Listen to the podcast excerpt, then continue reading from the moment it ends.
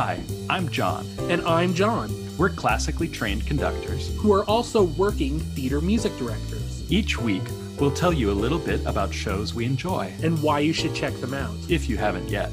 This is Musical Minutes with John and John. Welcome back to Musical Minutes with John and John. As always, I'm your host, John Noreen. Back to some solo episodes for the next couple of weeks, and I'm going to try something a little different. Over the next four weeks, I will be looking at two different pairs of what we are terming dynamic duos. These are composers and lyricists who you may be aware of, may not be aware of, but some of their works are the most integral to Broadway history and have shaped the genre as we know it. And to kick this off, I'm looking at John Kander, the composer, and Fred Ebb, the lyricist. Commonly known as Kander and Ebb, they have written some of the most integral works of the late golden era of Broadway into some of the modern sounds of today.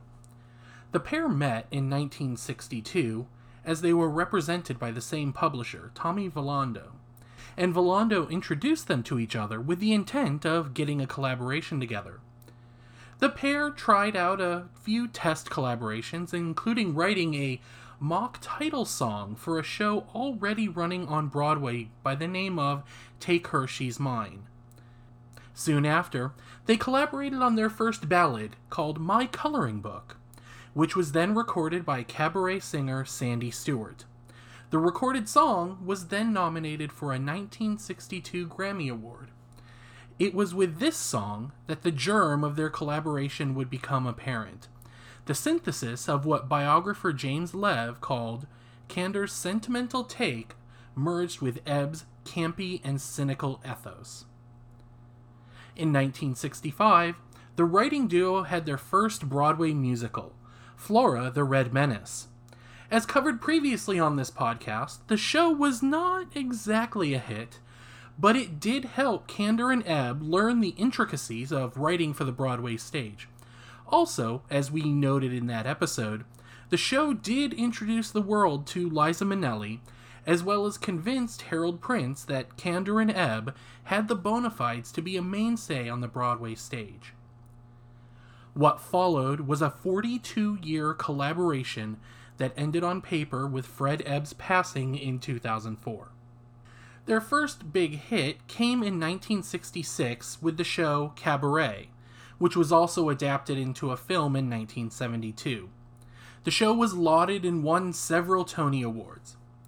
They followed this show with such hits as Zorba in 1968, Chicago in 1975, Woman of the Year in 1981, and Kiss of the Spider Woman in 1992. Even with Ebb's passing in 2004, the duo had already collaborated on shows that were ultimately produced after the lyricist's death. Curtains in 2006, The Scottsboro Boys in 2010, and The Visit in 2015.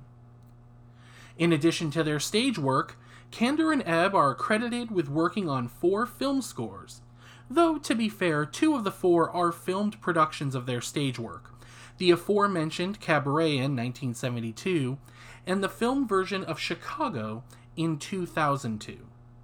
They were also the music and lyric team for the 1975 movie Funny Lady, which served as a sequel to the 1962 film Funny Girl, which in itself was a movie adaptation of the Jule Styne musical of the same name.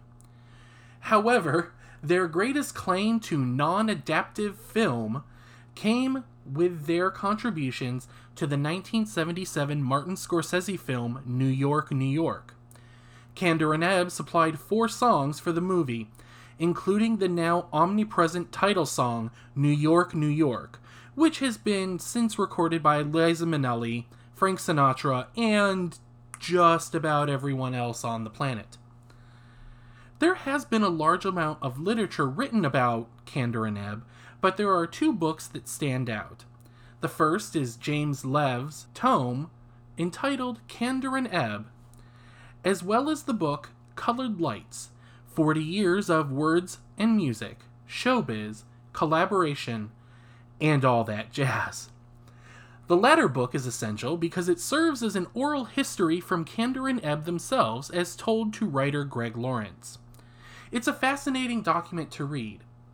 Unlike many of the proud artists of the 20th century, many of whom have earned the right for that proudness, Kander and Ebb stand out for their willingness and overall desire to delve into the collaborative process, attributing many of their greatest hits to not their own prowess, but the input and drive of others who worked with them.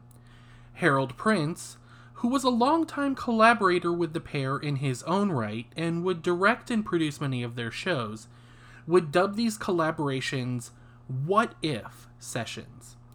This led both Kander and Ebb to eschew the moniker of a Kander and Ebb song, going on and on in their book about how they're writing for the scene, the story, and not looking to emulate the egoness of their own style. Rather, it was their work in conjunction with their collaborators that led them to the most success. Really, the entire book is like that. Reminisces of time with actors and directors and an industry that embraced them. Ultimately, a pair such as John Kander and Fred Ebb are a story of contrasts. They were brought together in a businesslike manner for the purpose of becoming collaborators, but they ended up taking the moniker and running with it, and leaving behind the idea of a corporate entity and becoming an organic pair of co workers to create their music and their art, not something that is seen incredibly often in Broadway past or present and I think I would disagree with the creative pair on the presence of the Kander and Ebb sound or the Kander and Ebb song. Back with the Lev quote about Kander's sentimentality and Ebb's camp. When combined with the collaborative nature that the two artists constantly strove for, the result is uniquely Kander and Ebb, and Broadway was better for it. Next week, we'll take a closer look at the 1975 musical Chicago, a Musical Vaudeville, a show that had humble beginnings but became a cultural mainstay and icon. Well, that should just about do it for this episode. If you'd like to reach out to us, you can drop us a line at musicalminutespodcast at gmail.com. You can also follow us on Facebook at Musical Minutes with John and John, or on Twitter at Musical Mins Pod. That's Musical M I N S Pod. Intro and outro music, Bebop 25, is provided under the Creative Commons Attribution 4.0 International License by Jason Shaw on Audionautix.com. Thank you for joining us. I'm John. And I'm John. And we'll see you next time.